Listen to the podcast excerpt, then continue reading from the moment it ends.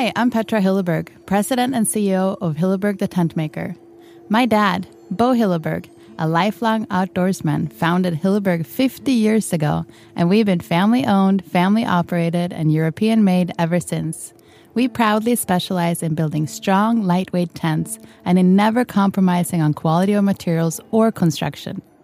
Our tents have been specifically chosen by polar expeditions, mountaineers, backpackers, and avid outdoor adventurers just like you all over the world. We build tents for everyone's adventure. Additional support is provided by Lowa Boots, proud to support the cutting edge in the American Alpine Club. Lowa Boots, crafting premium footwear for the mountains and beyond since 1923.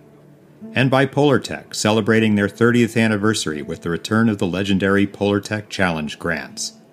And Gnarly Nutrition, whose newest product, Fuel 2.0, is the all in one fueling solution for long days in the mountains.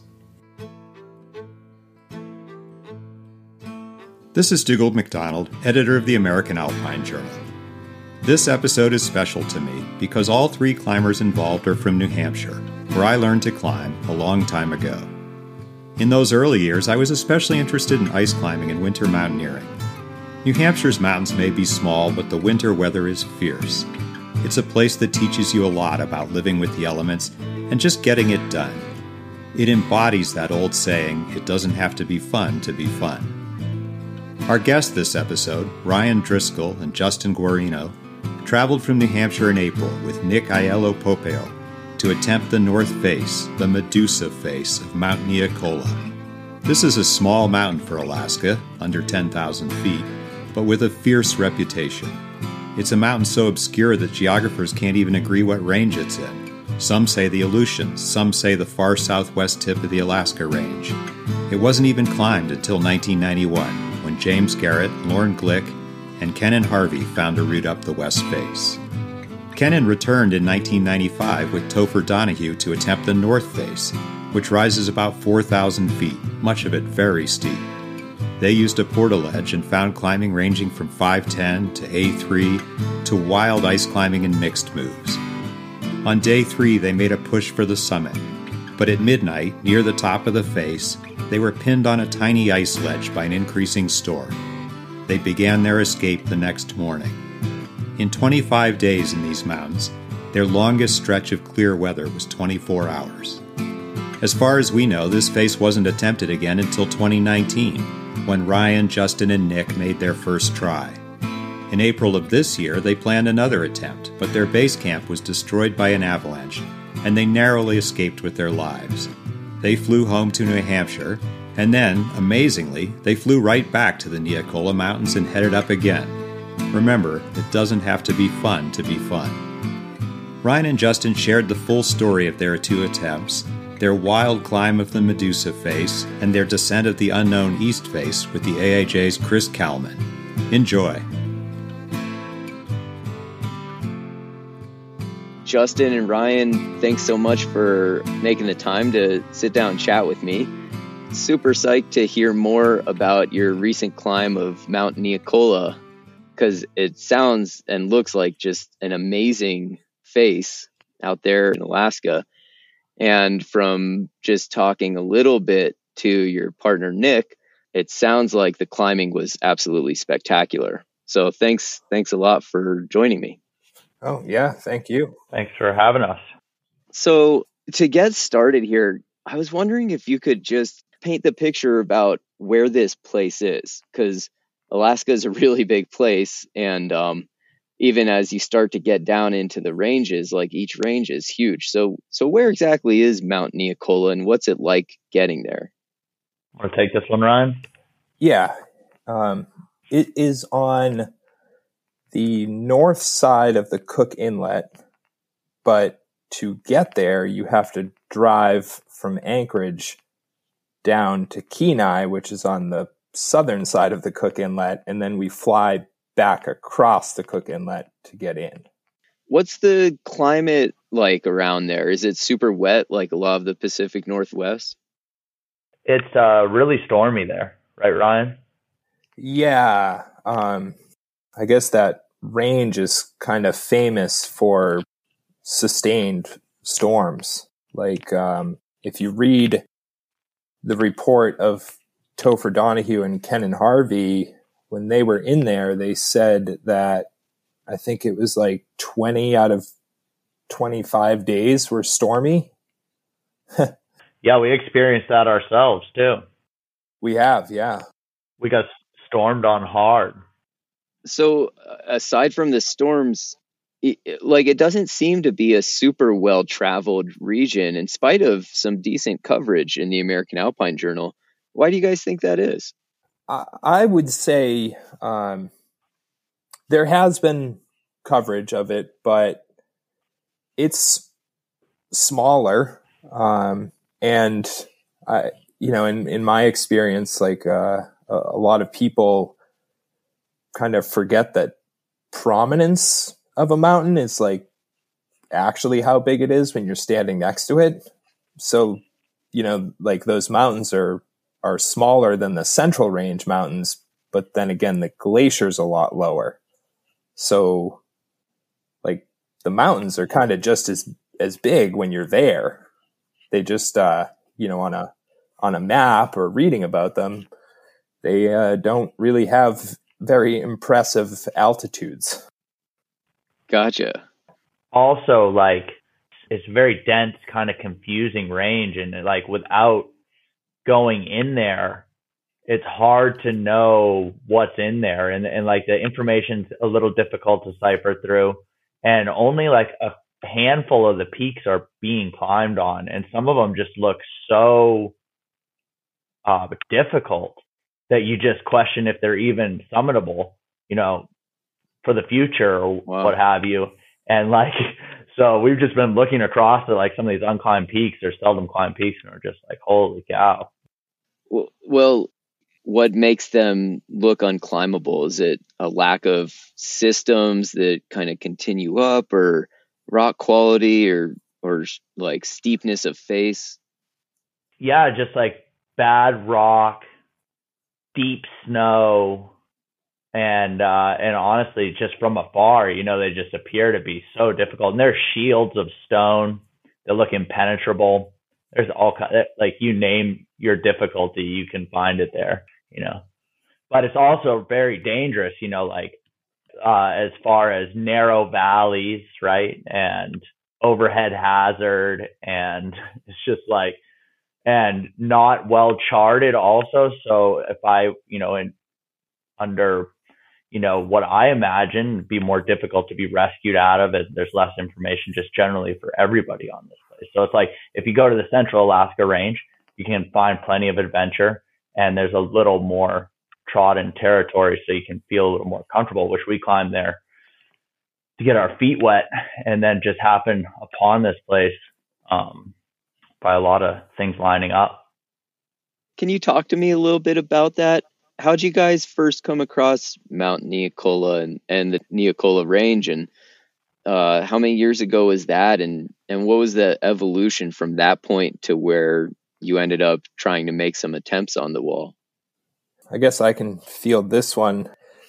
So in 2019, I was supposed to go on a trip with my friends Michael Waitshert and Elliot Gaddy, and uh, unfortunately, Michael's apartment that he was living in burned down. So he couldn't go. And yeah, yeah, that was rough. Um, and so, so Elliot and I were like, well, we don't want to go on this trip that we had planned with Michael. And Elliot was, he just texted me a few pictures of uh, the Citadel, which is just one glacier over from from where we were on this trip, and he was like, you know, this place looks pretty cool. Uh, there's like a bunch of unclimbed stuff in there, and I just signed on. I was like, "Oh yeah, cool. Let's let's do it." And and Elliot and I went in there and ended up finishing a, a route that some guys had tried on the Citadel. Um, so that was really cool. Elliot and I did that in two days. And the whole time at base camp, I was kind of looking across at the upper north face of Neacola. And, and actually from the summit of the Citadel is, I ended up I got this picture of the north face of Neacola, which ended up being like pretty pretty great to have because we could see the whole face from afar, um, not not the foreshortened view. And then let's see, Elliot and I were only in there for like seven days, and we got out, and I actually flew home and I don't know, did some stuff, and then I, I flew back to Alaska with Justin and Nick, and we were going to go climb on Mount Foraker, and uh, the weather looked awful in there. And I showed Nick a picture of the north face of Neacola, and he was like, "Wow, that looks awesome." And then then we we went out into the the yard of the house we were staying at, and very rudely woke up Justin, and like shoved my phone in his face and was like, "Look at this, dude." And you know, Justin was like, "Yeah, okay." And so that was that was like how we came to our our first trip in there, or my second trip, but our our first trip to um to the north face of Neacola. Yeah, the Lobster Claw, the Lobster Claw, the Lobster Claw Glacier. Was that 2019 then? Your first trip to the Lobster Claw? That was 2019. Yeah. So so it was like Elliot and I climbed the Citadel, and then it was like a week and a half later, Nick and Justin and I flew into the Lobster Claw. And then set in the storm, like the bad weather, just like was written about, like we were talking about. yeah. So what what happened on that trip? You guys just did you get totally skunked by weather, or? No, we we stayed there for something like two two weeks through a storm. We had done like a little reconnaissance up to the face, uh, trying to suss out the valley over a few days, and we had made tentative plans to climb. And we then got pinned down by this storm, um, which, like we were saying, it's like I just imagine it to be this interior, you know, weather that's also meeting on the front of the sea, the cold sea out there. And these this mountain sits like right in the middle of that, like the most tumultuous zone. And so we just waited out and waited out like over 10 days. And then that's when we made our attempt on the wall and we attempted it in alpine style and we pushed high on the wall. We climbed about a third of the wall, um, a handful of M6 head walls and snow ramps and uh, some ice fields. And we um, had been outfitted with our technical kit for climbing on Mount Foraker. So there's a much lighter wall rack as well as down sleeping bags. And so we had nowhere to set up a tent on this steep face. And we're in a spindrift storm, which we had been in all day because the weather, that's as good as we were going to get that season. And we get to a tiny little patch of snow and we're able to burrow in and make a little hole for the three of us to crawl in, just like very tight quarters with about a, an inch or two on the outside wall, protecting brave Nick, who was laying on the outside the whole night as the spindrift avalanches were coming down. And it's kind of like that endless day. So, you know, like he's still getting that glow from the sky outside and he's like seeing the whitewash over the walls and our hole is filling in. So we're oh, just no. like we wake up in the morning and just things are desperate. We're okay, like we're we're warm enough, but our bags are soaked out because we have brought our lightweight down sleeping bags. Right. So we bravely packed our bags and we thought that we'd continue to poke up and around, but it just soon became apparent to us that we were too exposed now with our lightweight lightweight now soaking wet kit. And so we descended um, and then sadly, upon uh, return to base camp, uh, our partner Nick had had a relation, an uncle, I believe, pass away. So he had flown home to be with his family, and we all flew out together as we were also pretty um, worked from that whole, or, whole ordeal. And uh, then, yeah, then the pandemic. right and then the pandemic happened. and then the pandemic happened. Yeah. Um. So let me just ask a quick question. Uh, you guys, uh, uh, presumably at that point, uh, in 2019, you knew that Topher Donahue and Kennan Harvey had come pretty close on this face, which uh, I guess is called the Medusa face. And uh, I think it, I think they wrote in their in their short article for the Alpine Journal that they basically climbed the face. So in 2019, were you guys following their route? Yes, we were following their route. We knew about their route as well. They had helped direct us in there with their write up. So thank you for the write up. It, it, had definitely spurred on the uh, drive to get there with that epic story for sure. So this is something that I, I'd like to get into a little more at the end, but I find this really interesting because most people who are climbing like high end alpinism, at least in my knowledge, aren't really traveling around the world and whatnot to repeat routes. Um, I think we're just adventure hunters. I'll speak for myself.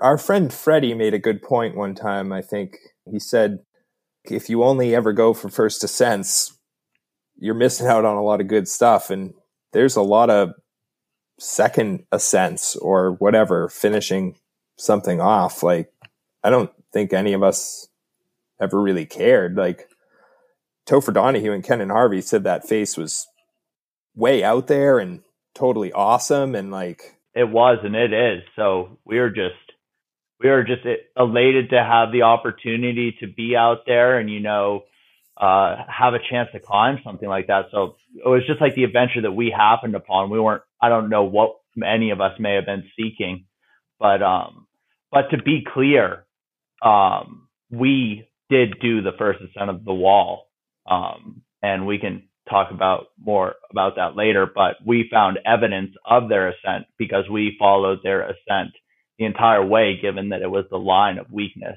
And um, there was a long ways to go up that wall, a lot of technical pitches, a whole day of climbing.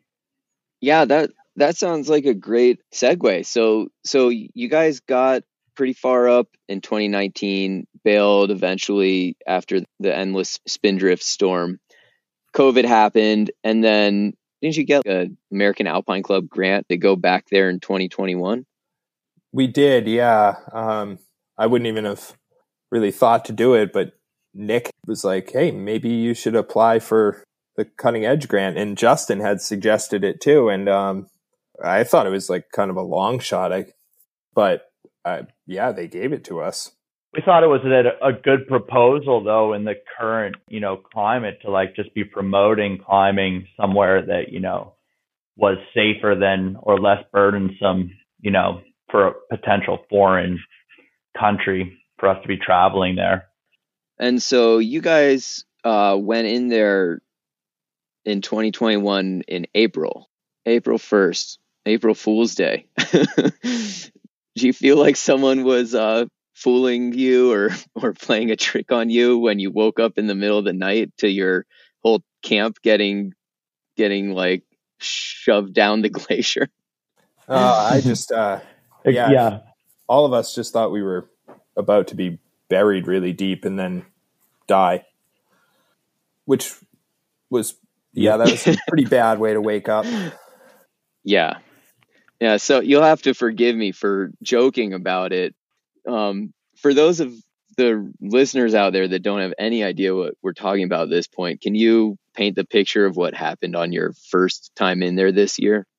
Yeah, so we were nestled in our cozy in our sleeping bags. We had been on the glacier now for a few days. We had skied up and stashed gear at the base of the wall. We were just having sweet dreams of climbing that face when in the middle of the night, an avalanche cuts across this massive east face, which is about five and a half, six thousand feet tall. It's it's huge.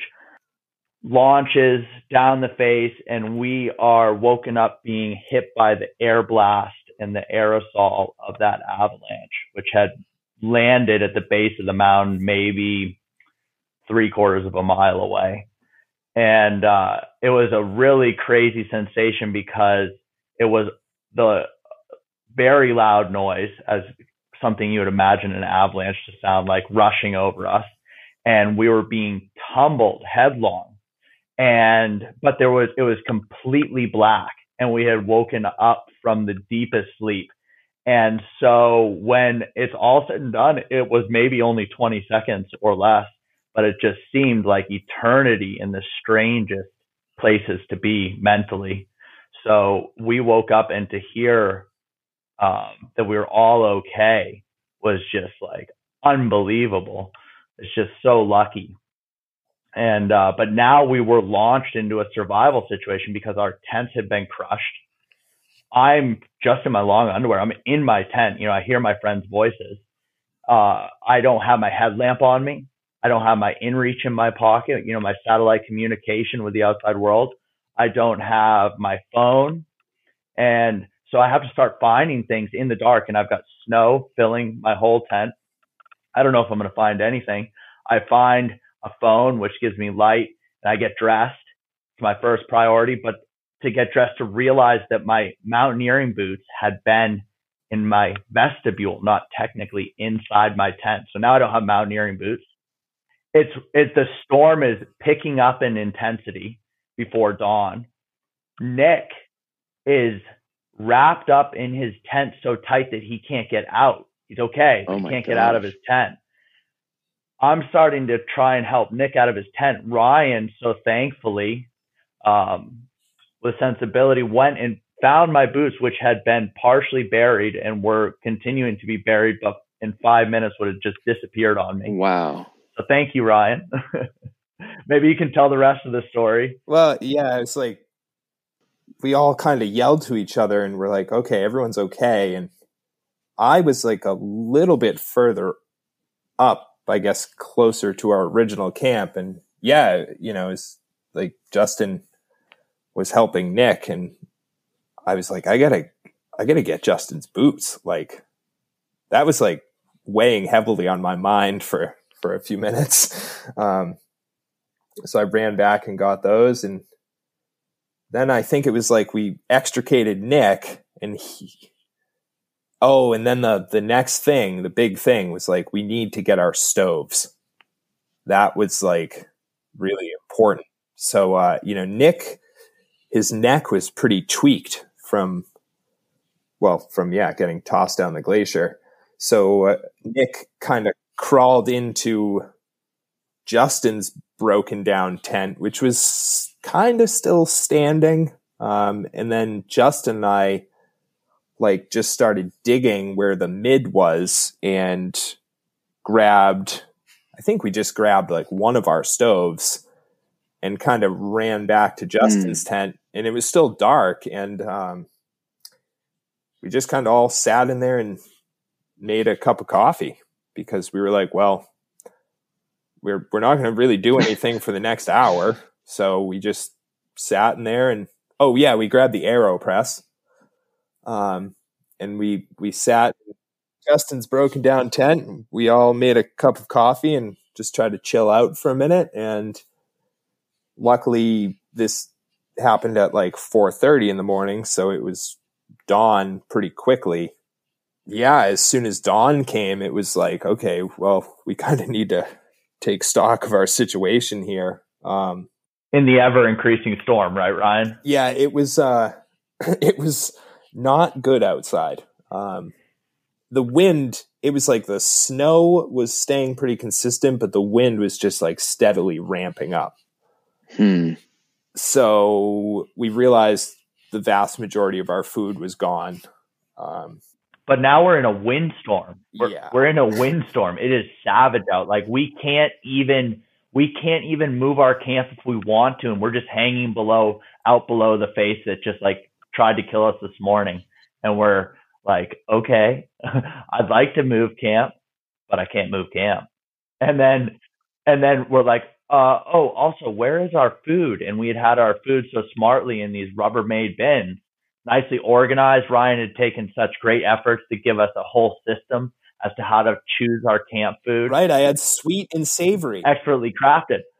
The air blast had thrown them over over over a thousand feet away from us. Over half of our food was gone. So we're kind of like, okay, better uh, be prompt with sending out a message to our pilot. Thank you, Doug Brewer, Alaska West.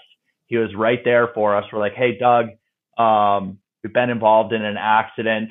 We have food and fuel and we're okay, but we need to get picked up as soon as possible. And that's when we started waiting. Well, so that that happened on a Sunday. That whole day went by. Um, the snow stopped like that evening, right, Justin?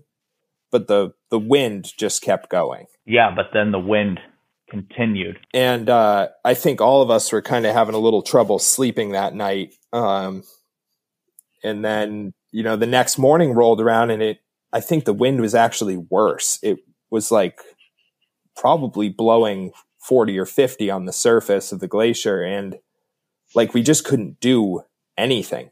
Um, so we kind of hung around in the middle. holding mid- the center of our cook tent up. Yeah, yeah, we would hold yeah, holding it up so it doesn't break in the wind. And then finally, sometime later in the day, uh, Justin and I were we were like, we need to go get our gear cache from below the face. Like we don't know what the status of that is, and we're we're still hoping that this wind is going to die, and we want to be ready to be picked up. So so Nick stays at camp so he can kind of keep an eye on things and possibly stomp out a runway if the weather calms down. And Justin and I, with the wind in our faces, do the three and a half mile ski back up to camp. And it was just so cold and windy. Like both of us were were rightfully nervous of getting frostbite on our faces. Like, um, and it, you know, it took us took us way longer than it normally would because we were fighting the wind the entire way and we we got up there and there was probably about six inches of our gear cache left exposed because the face had just spin drifted so oh, wow. much that it had buried it. And so we we dig all that stuff out.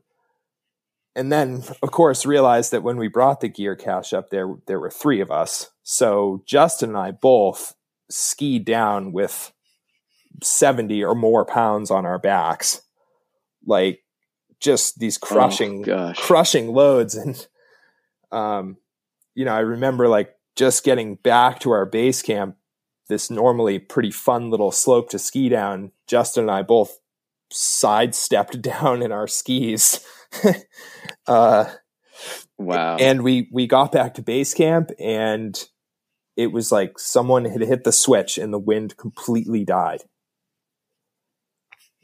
and Nick had Nick had stomped out a runway and uh, Doug had texted and he said, "Send me weather and um, you know glacier conditions or wind in the morning."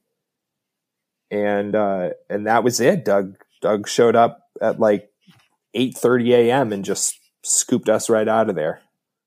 Totally wild.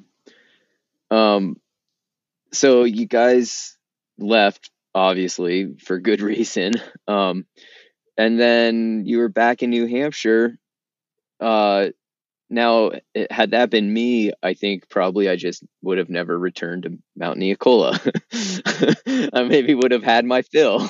But before we left, though, we uh, we all signed on to Nick's Airborne Division, as we were calling ourselves, and we had made a pact already, and had made a promise by leaving our thousands of dollars worth of fancy climbing gear at the Alaska West Air. so we're pretty motivated to go back. So you guys didn't even you didn't even have to like go home and forget about how horrible it was to be caught in an avalanche and then get excited again. You just went straight to excited again. well, uh, I mean, we experienced the horror too. There's a little bit of a that was a that was a weird week like it was like I I don't know, Justin, you probably had the same feeling, but like I came home, but it was like I was still on the expedition. Uh, like my mind was still there, and and we only ended up being home for like seven days. Yeah, well, we only we we were only home for seven days because we had no clue when the weather might be good or if good long enough. But um, it just like came to be this unbelievable, truly incredible weather window that I believe all of Alaska climbing experienced. But we'll, we will tell you, we were also, be it where we were in the world, on the edge of that good weather as well on our climb.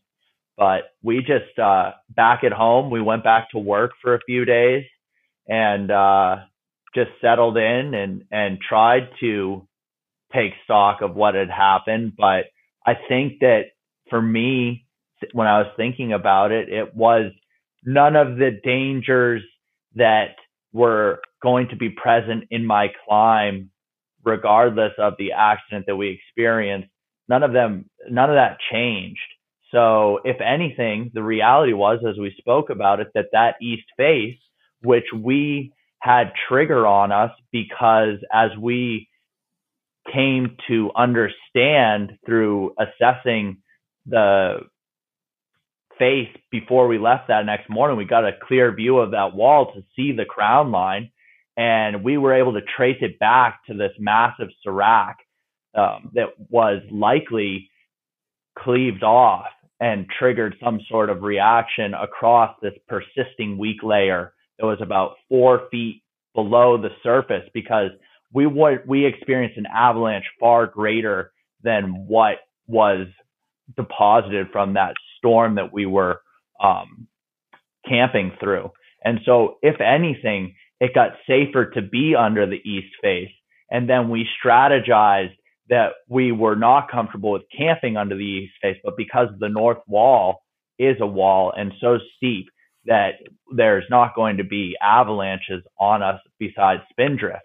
And so if we were to just stop and you know spend maybe one night below the east face, which was now safer than it ever was, ski up and start climbing, that that was actually the approach we should have always done it with. And so with that resolution and you know the the um, freshly in our mind and in our experience and even you know feeling strong from just being there and skiing and seeing it and wanting to climb it like i was just ready to go back and and try it you know gotcha well um gosh i guess if this were like a play this would be a good moment for an interlude in fact yes let's take a quick break from mount Neacola for a few messages from the cutting edge supporting team Lowa Boots began as a village cobbler in Bavaria in 1923. Almost 100 years later, Loa is still based in that village and still building boots and shoes in Europe under the world's most stringent environmental and labor standards.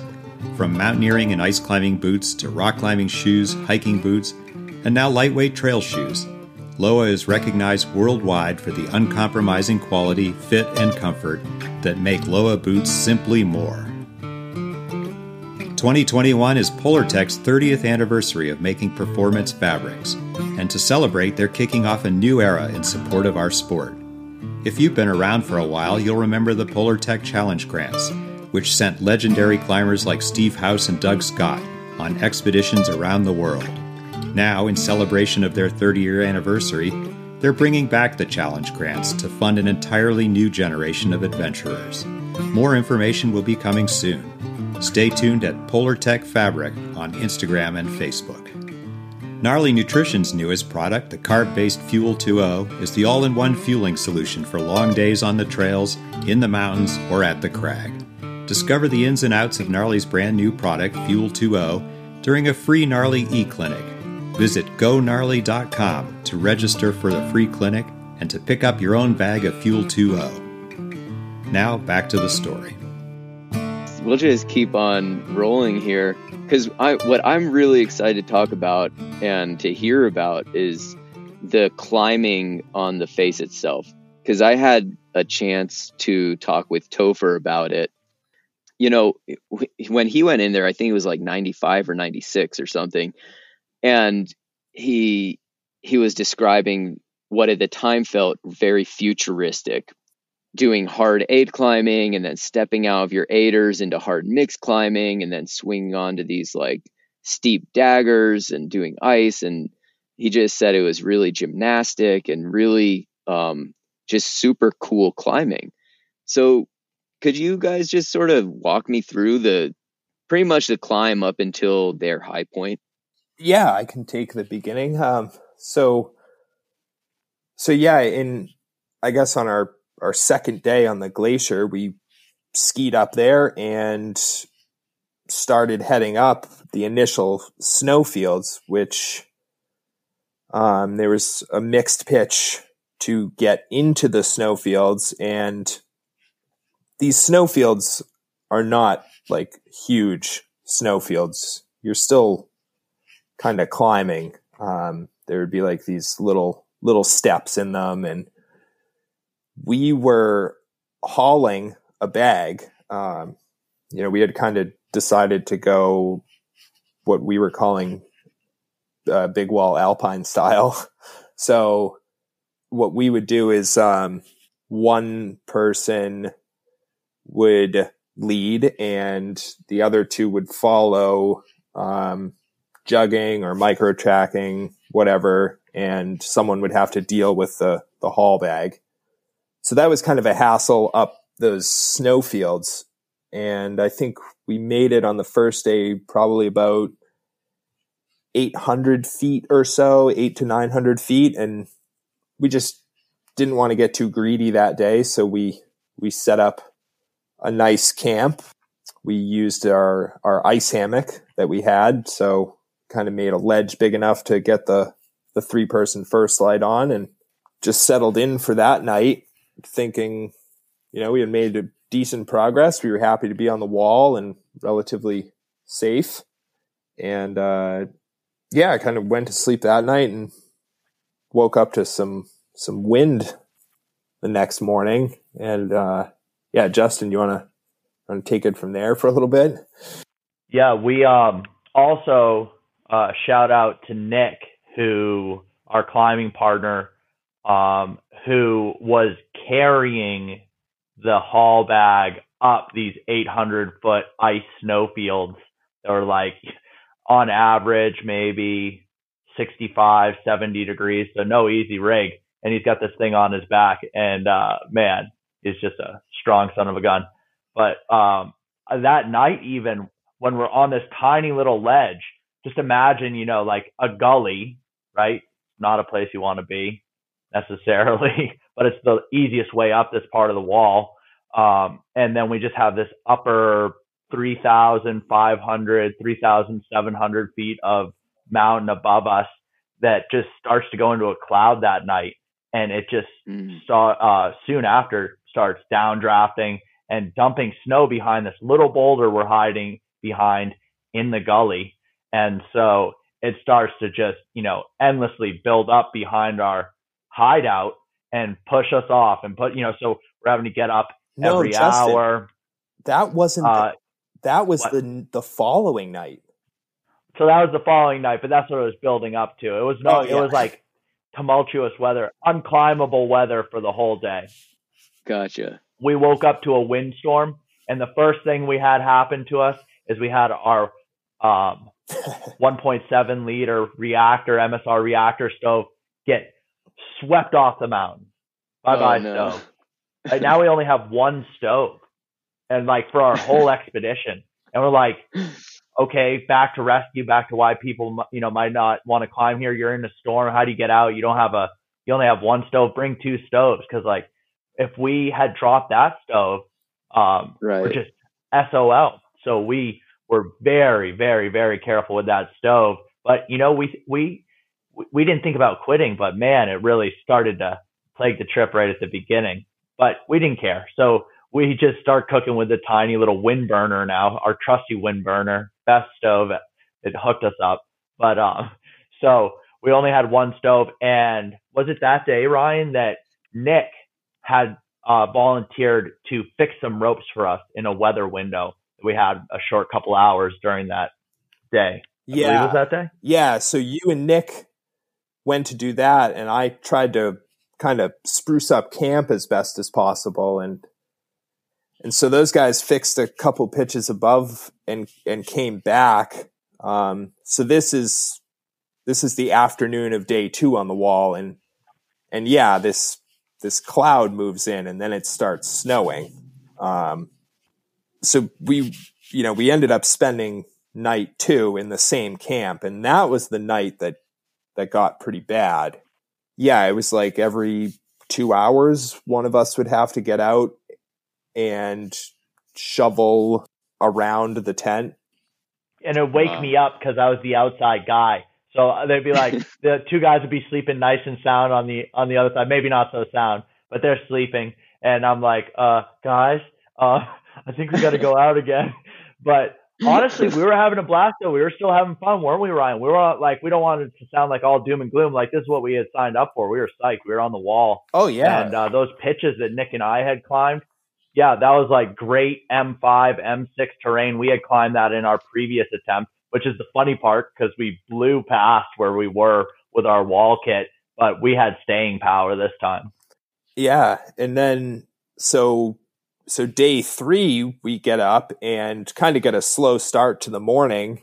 And we didn't talk about going down at all. We were like, okay, well, the ropes are up there. I guess time to start jugging. So we ascended those ropes and, uh, and then I led a, a pitch that in 2019 was easier, but now the snow had kind of flushed out and was like pretty thin up there. So I led up there onto a snow rib formation that we had talked about camping on. And but first, Ryan, but first, I led one of the most beautiful cruxes.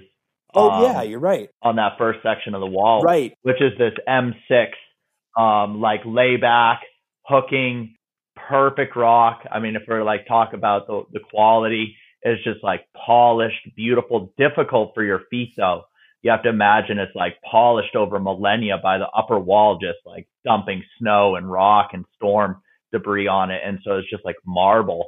And it's this black rock. And I think, you know, like it seems like it's Medusa's the name because it's just like dark and there's some green in the rock. And of course, there are these big uh, formations of rock coming down the wall that looked like a massive giant Medusa snake. But I just had to mention that because that for me is a pitch I had watched Nick climb back in 2019 enviously. And I happened mm. to have like a little clip of that on my computer and I'd be like, damn, I want to climb that pitch.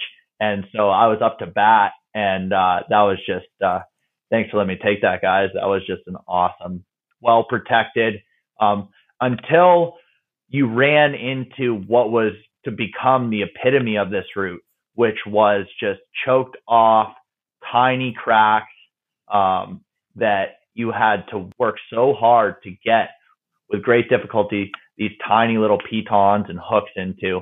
Mm. Then Ryan led his, like he was saying, was much different. Um, it was the face was much drier, devoid of of some of the snow that we had experienced before, and so he led us up to this rib to camp. Right, Ryan built a beautiful camp. And then the next morning, Justin, I mean, you must have led us through another four pitches. Probably it was Justin did these two rising traverse snow pitches and we came around this little corner, which was where we had stopped in 2019. And Justin just did this great job of leading us through this steeper section that was, I think, probably a little, little harder than any of us had thought it would be. But Justin did a great job getting us through that and then led us up kind of a couple more snow fields, you know, getting us closer to this head wall. And that night we arrived on this pretty steep snowfield and, and finally got to use our inflatable portaledges. How how high were you guys up the face at this point? 25, 2700 feet up the face. Yeah, yeah, probably. So you guys still had pretty significant way to go. Oh yeah. Yeah, we were a little less than halfway. Um, and what day was it? This was like the fourth night. Yeah, yeah. Um, so we we got up to Justin's anchor there and realized that this is what we brought the ledges for. Like we, the ice hammock's not going to cut it. So we we build a secondary anchor, and like Justin had described before, the the anchoring up there uh, was a it was a process. It's like a lot of hammering and searching around, stringing together pieces that are kind of far apart, and tied off pitons. yeah, yeah, and we were all pretty tired. Half hammered in birds' beaks. Yeah, um, the the secondary anchor that we made was was kind of a hassle, and and actually one of the knife blades that was in that anchor kind of fell most of the way out while while I was like reconfiguring this anchor. So that was a little unnerving. Yeah, it was more than a few times that you'd be hammering a piton and you would hear the creaking of the rock that you were trying to make an anchor out of moving, and you're you abandon that process real quick and go to another crack. And I guess we were just kind of tired and like setting up those portaledges It just seemed so difficult. The wind was blowing, and I think they're kind of more meant to be set up on like a real vertical wall. And the thing is, like, the wall that we were anchored to is vertical, but then it came down into this like 70 degree snow. So it's kind of this like weird situation to set them up. The plan was that Justin and Nick were going to put their two ledges together and I was going to be in a separate one. And we, we realized that their two ledges, I guess it was because of the snow field whenever those guys would both try to get in, the ledges would fold in on each other. And likely user error. We were like twisted, like we were yeah. we were turned, we were we were worked out, and so like the wind is just like blowing these things in our face, and we haven't eaten in hours, and we climbed super hard terrain, yeah. and we're just like so like I can't put it on. It was a couple of things. It was probably partially us, like because I don't want to put it all on the pods because the pods are awesome. Oh no, I think it was us. Yeah, I think our our minds were like a little shot at that point, and so Justin gets his set up, and I get mine set up, and in this weird like duplex, Nick digs out a ledge in the snow, like hacks it out right above my portaledge and gets in my bivy sack right above me. A foot and a half wide ledge. Yeah. his feet are hanging off. Yeah, Nick just just really took took one for the He's team. like, No, I'm fine, guys. I'm fine. Don't worry about it. This is awesome. Yeah. This is awesome. And then Justin and I get in our portaledges and we we got to see this beautiful sunset and both Justin and I had this sensation of like sailing the high seas like the wind would come and your the inflatable portaledge would kind of ripple with it and yeah it was it was pretty cool i personally was like a little freaked out hanging from this anchor of knife blades and peckers like right when i got in but i just kind of told myself well you're already in this thing and there's nothing you can really do about it now, so you may as well just go to sleep. Yeah, and I had the security of a flaring number two, so I was like really much further ahead of Ryan. Awesome. I love trusting my life to like peckers and flaring number twos. oh, man. But yeah, we were sailing the high seas that night and uh, we woke up and it was still ripping wind. So that's kind of what I was saying. Like we are in between the weather. We are going in and out of clouds. Um, and it was just hammering us, you know, for, for these few days. Like we get little windows of okay weather, but, um, and the okay weather was better than okay. It was just like, what a blessing to be up there. And, and I don't think you get anything better than what we got. But just to paint a picture, it was, it was blowing when Nick started to lead us up the next day. And now we're like, we're getting into it. We're getting into the Medusa's head wall. And this is, we've been looking at this shield from down on the glacier now for two years. And just to be getting closer and closer, we were just getting so excited to be going up. Um, so Nick leads us up a pitch of like M5 terrain, corners, and, you know, mantles, and gets us up to this arcing, steepening slab pitch that maybe was like 70 degrees, but then what took to a vertical head wall, but that 70 degree terrain with its down sloped, um, protruding kind of stairs, you know, imagine stairs, but you know, like half it, you know, a half an inch to put your boot on. So Nick takes his crampons off, only stairs to a guy like Nick. and he's barehanded climbing up there. You know, like mind you, we're on this north wall in Alaska and uh, the wind's blowing, and I I can't even believe what I'm seeing. It's just awesome, better than television, live action. It was the best thing to watch. And Nick so heroically leads us up. You know, just working so hard for gear. There's just no, you know, there's good gear, but man, you you need to know what you're looking for. Gets up and gets us to the base of the head wall, where he then continues on the next pitch as it's steepening to almost near overhanging at you know steps out over this terrain out of these corners mm. and gullies and he gets us into and out of one of these flaring bomb bays that's leading us into the main drainage which we imagine um, is where uh, the previous party had been encountering likely icicles that you know they were describing. But this season it was dry. So nick gets us anchored up there gives me the hauler and because it's such hard terrain, our our you know, and just where we're climbing at, we're taking uh, as well as the anchors, we're taking two, three hours sometimes to lead a pitch, and so wow. there's our whole day, right? So we had, yeah. Meanwhile, Nick and I had been climbing up two rope lengths, putting up like 60, 65 meter pitches, and Ryan had moved our camp up uh, about 70 meters, sadly, above where we had been the night before when we were sailing the high seas. But thankfully, Ryan was actually able to um, go to work. What, Ryan? You worked for hours on that thing. Well, Nick and I fixed ropes. I did, yeah. I uh, I realized that that was the one camp that we weren't going to have to use the ice hammock, and um, yeah, the, it was like those guys were at work up above, and I was just uh, down there digging and hacking away. And I was just so happy to welcome those guys back to this uh, pretty nice camp that I had made. It was, it was, you know, we kept saying there's plenty of hard work to go around. Oh, there was. And this, the reason this is part of the strategy though, because this is at the base of the headwall that continues into terrain unknown. And so this is the last snow band we can see. And so we just like, we need snow to melt, you know, for water. We need something to like try and stand on, you know, just to get some rest.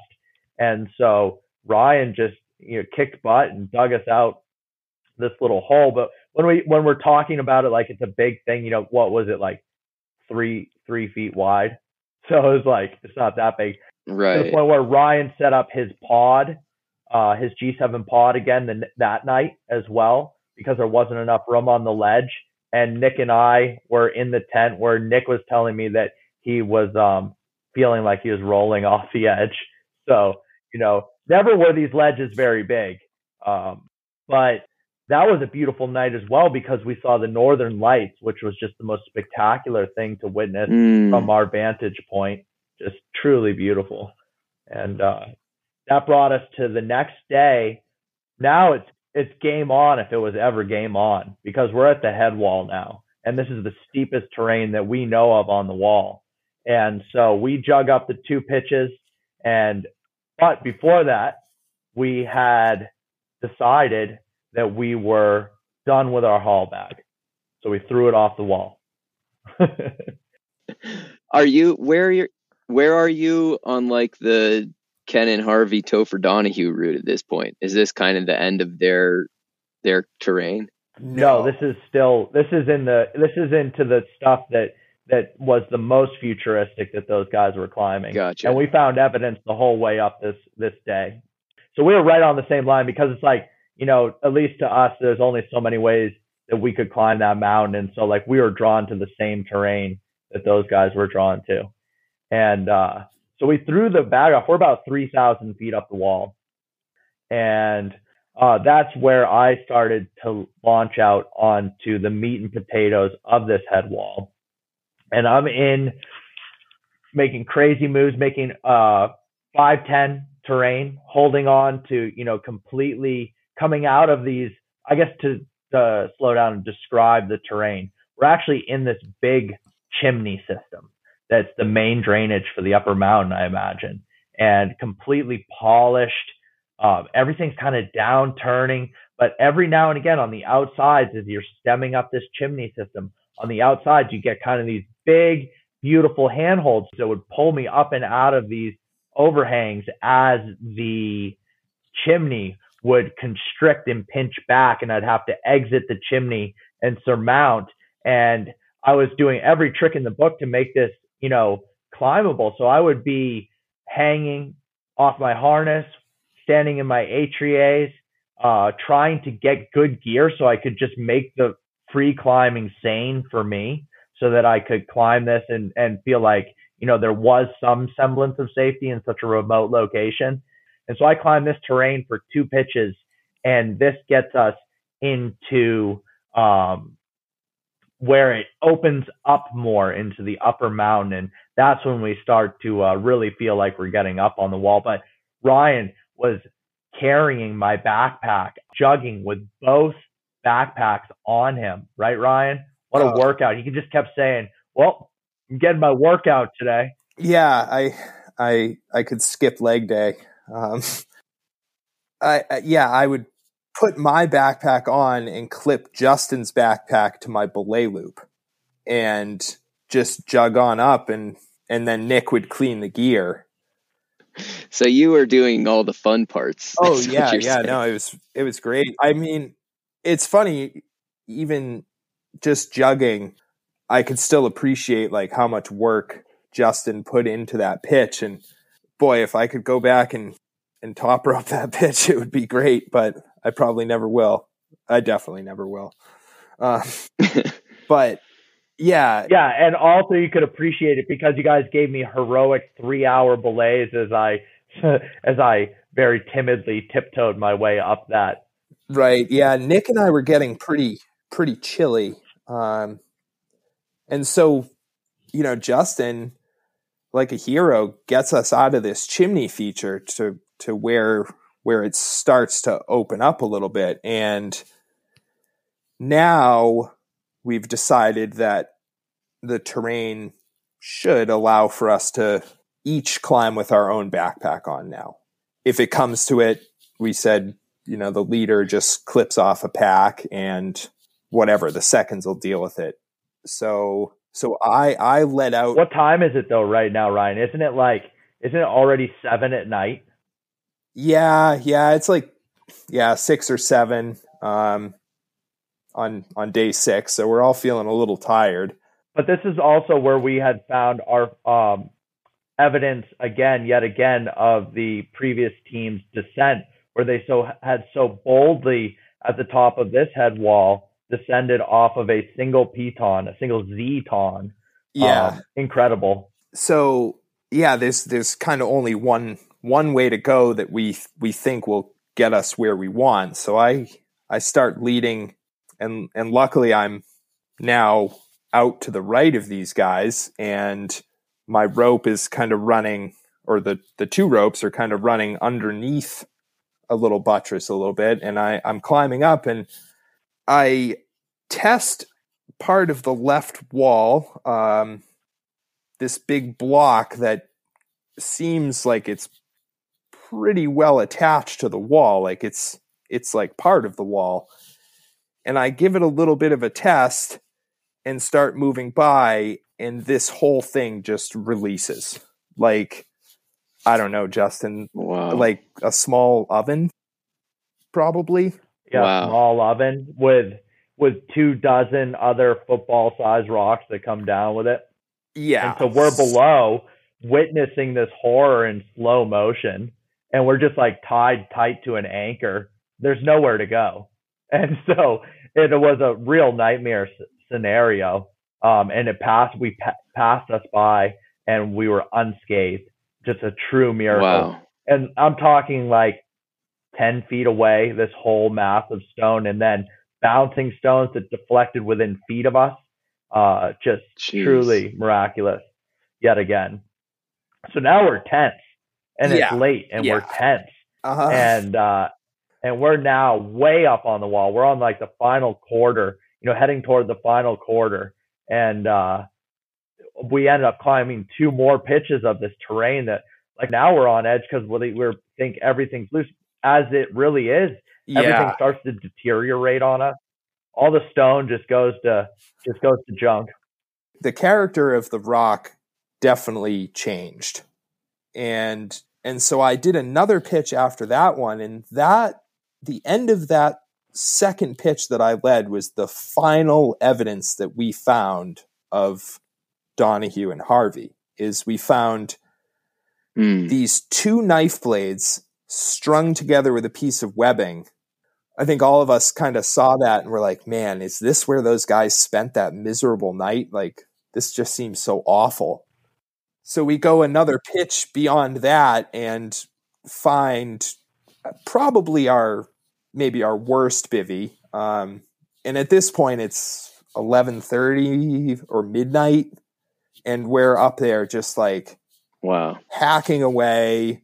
Um, Nick gets it in his head that we really need to move this rock to make our ledge a little bit better, and and we're in total agreement with him. Uh, and we we try to get cams in behind it to pull this rock out. And Nick and I are both hammering at it with our hammers, trying to get it to move.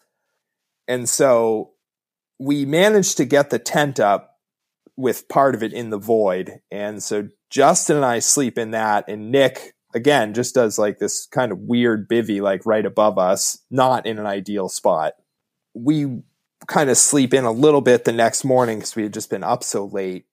And Also, right? We haven't had any sun in days. We're on this north wall, just like looking at the sun rising, wishing we were getting some sun.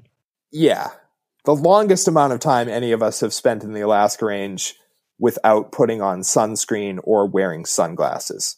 It was like those were just buried in the backpack. and we would look up and to our left and we could start to see the summit or like the summit ridge gendarmes it was unbelievable to be looking up and thinking that we were going to crest out up on this thing but man were our hearts broken when we after climbing up a snow rib slightly cornice snow rib on our first pitch that nick let us out on that next morning to see the looming 700 day seven, this looming 700 foot tall, dead vertical choss cliff that was waiting for us. Right. Yeah, this is, uh, in my opinion, this is one of the most interesting moments of the story because, you know, you're going off of what Topher and Kennan had written, which was that there was 800 feet of easy, relatively easy climbing to the summit. And uh, I guess, I guess it was just a confusion of appearances because it looks, I mean, even when I look at the picture that they sent and like the pictures you guys sent, it does look like that. It looks like you're going to pop over left onto this ridge and then you're going to be kind of ridge surfing low angle ish terrain to the summit. But um, as Nick told me, this was just super difficult, harrowing terrain. Yeah. Um, but a- after after that snow rib that Justin had talked about, and we're at the base of this head wall, Nick really had the vision and was, you know, he was like, I think we should go head right. And we kind of had this brief discussion about it, and we all decided, yeah, yeah, okay. terrain's so complex that it was difficult for us to cipher which way to go. Like we're in a, a you know, a quandary. Like we don't even know where to go hardly. It's like that disheartening. You're like on top of this wall and you're like, huh. Where you know, we weren't going down, but we're like, none of this looks easy. Right. And and the whole evening of day six, we had kind of been doing these rising traverses. So it the commitment level is starting to add up here. Like now we're at that point that usually comes in an alpine climb where it, it starts to make sense to to go up instead of go down. And Nick leads these two back to back rising traverses of not terribly like technically difficult terrain but but scary and slabby and super difficult to find gear and loose and just you know it all adds up to like these are two two pretty hard pitches and uh for Justin and I Nick had yelled back like it, it doesn't even make sense for you guys to like jug these. So so Justin and I are following these pitches on our Micro Traxions, um, doing some extreme micro tracking.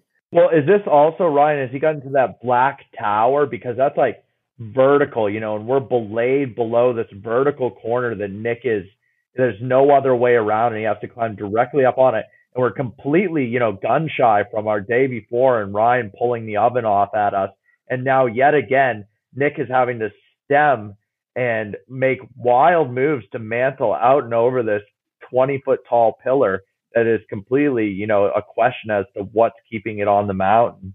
And so these rising traverses kind of bring us to this this point where Nick is pretty sure that it's going to be one pitch to the ridge and Nick is psyched and that has to be maybe I would say the most stressful belay I've ever been in. Is that when you were hit in the head, Ryan? Oh, I had been hit in the head. Is that when you were hit in the head, or you were hit in the head earlier that morning by a football? Right. Yes. Um, which had kind of sent my neck into a little bit of a weird spasm, um, which which had slowly kind of started to recover throughout that day. It's because it's because see, it would crush a normal person's bones, but Ryan eats a lot of ice cream and there's a lot of calcium in ice cream. And so because of that, he's gained extra bone density, which allowed him to be the one to hit by rocks and walk away unscathed. Well, thank goodness, because otherwise he probably would have broken his neck. Yep. So there you go. Eat your ice cream and your ice cream. Uh, walk walk this world. I don't want to cut you off here, but it just I I think it's uh, it's really interesting hearing you guys talk about this because again, I I talked with Nick, um, sort of just got his perspective on it, and um, what you're describing to me sounds essentially like just total horror show. Like I can't imagine ever going back there or ever like thinking of doing that myself. And uh, and yet here's a quote from Nick. Everyone is asking me about the choss at the top, but the rest was really good. I keep saying the route will clean right up with more traffic, but everyone else seems unconvinced that anyone will ever return. It's like he's thinking about other people going and doing this thing, and it's like what I'm listening to, no one's gonna go do that. well, there's also fixed anchors on the rappel, so the rappel line set up too. Oh, good. Yeah, Perfect. there's uh, well, that's practically a sport climb then. Yeah, there's like eight to ten anchors on a five thousand foot face. Yeah, it was um, it was a horror show, and it was not fun at the time, but we had no like we were there, so we made the best out of it. So you guys got up eventually through that last day. It was six six pitches took twelve hours, according to Nick and you guys got up and you were like a hundred feet away from the summit, but you didn't end up tagging it. So why? What after that like ginormous and incredible experience? How did you make the decision not to go all the way to the summit? What happened? It was just actually physically impossible because there was a gale wind coming up the east face. Um, just driving ice particles all the way up the mile into your eyeballs. Even with goggles on, we were just getting crushed by the wind. And be it a hundred foot elevation gain, it was still a thousand feet across, maybe 800 feet across to the summit. Um, so we're on the spine of a ridge, having gained this height of land. And the most amazing thing was, is we on the west face of this aspect, it was windless. But as soon as you got onto that ridge, it was an insane killer wind. So we had already we spent the night. Let's just say the decision made itself. Like we weren't, you know, we were looking for a way down. We had climbed the wall and we were happy to be where we were. And the summit would have been great, but um, our lives were much more important. Like we were strung out, you know, yeah, out of food, nearly out of fuel. If the weather had been right, you better believe we would have gone for it. But the weather was just deadly. There's no logical, you know, way to convince yourself that it was a good idea to even try. Yeah. So we kind of did like a pretty extended play by play here. Um, maybe a little bit more so than we do in in typical uh, interviews. But I think it's worth it because what I'm trying to paint the picture of, or hope that that the listeners are kind of getting here, is this is a big, difficult, remote, serious wall, and just given the nature of you guys, you kind of like terse New Hampshire folk. Uh, we probably aren't going to hear a ton about it. You know, like it's not going to make the the mainstream media. Um, but this is a pretty serious wall. And I mean, Kennan and Topher are, are really, really talented climbers. You guys are really talented climbers. And after all of the work that you guys have put in over a number of attempts and the attempt of those guys, I mean, the summit remains untouched. And that's to me, that's pretty impressive. And I kind of wonder if if someone else will go back or if you guys even would have any interest. I mean, is it just sort of academic, like the last hundred feet to the summit, or is there a part of you that's like, crap, I really want to go back there and I don't want to go back onto Mount Neacola. No, and but I think that I think that it definitely somebody could do it. Yeah, and one of the things I think that would make a difference now is it was unknown to us how to get down from that high up the mountain. And initially, we had intended to go over to to the west face, um, where Kennan Harvey had done the the only other ascent of the mountain. And like Justin said, the decision got made for us. So so we just started going down the east face, which was which had avalanched on you guys. Yeah, and it was it was a little scary to uh, just commit to that, and we we found this this great way down, and it it really worked out, and I think you know that could maybe make a difference to future parties is at least knowing that there is this descent there that uh, comes together pretty well.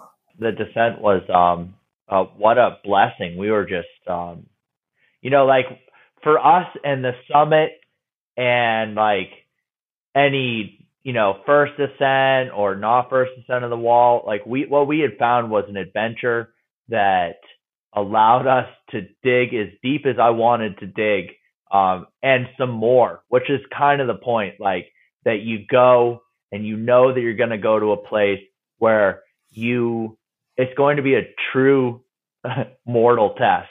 And we found that on this quest up the wall. So, like the fact that we had survived the ascent of the wall with all of our mishaps with falling stones and difficult, dangerous leads with thin with thin gear and all the hard work, we are just like to get up and over was just like a dream. And it was incredible how well our descent went. I've had and Ryan has had and Nick has had, as well as many, many people who are probably listening have had just absolute horrendous epics on descents. And we couldn't have been luckier in the terrain that we were given off of this knife edge ridge. And so our first descent, we can barely even, our first rappel, we can barely even hear each other talking. The wind is just taking our words from us. And we sling this gendarme and down Ryan goes and uh, you can't look down but for a second.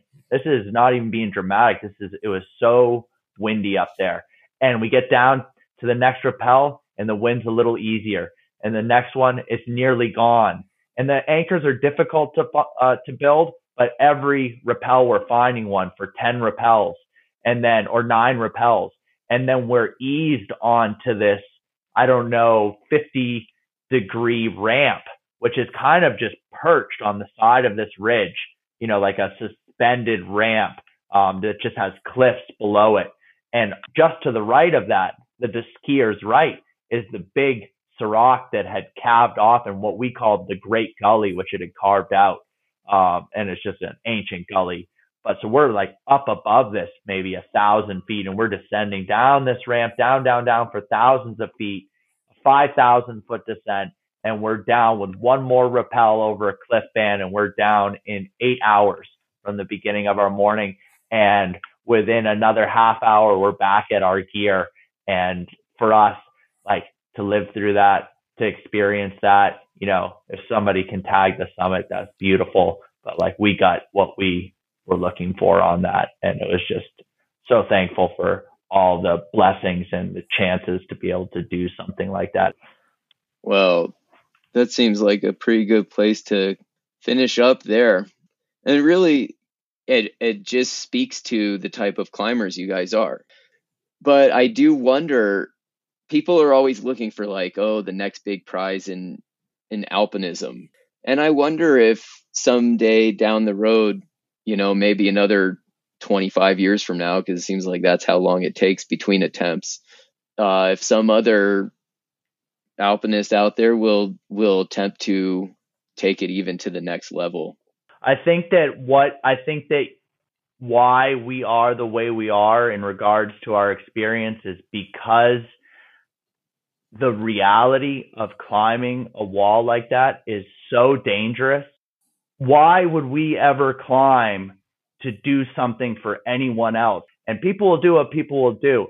But the reason we are the way we are is because it is dangerous and we've accepted to go do something because of the joy of it, not because we want an end result, because we want to be immersed in a wild place and to be with each other as friends and to just do some crazy camping and put in some good hard work. Couldn't have said it better myself.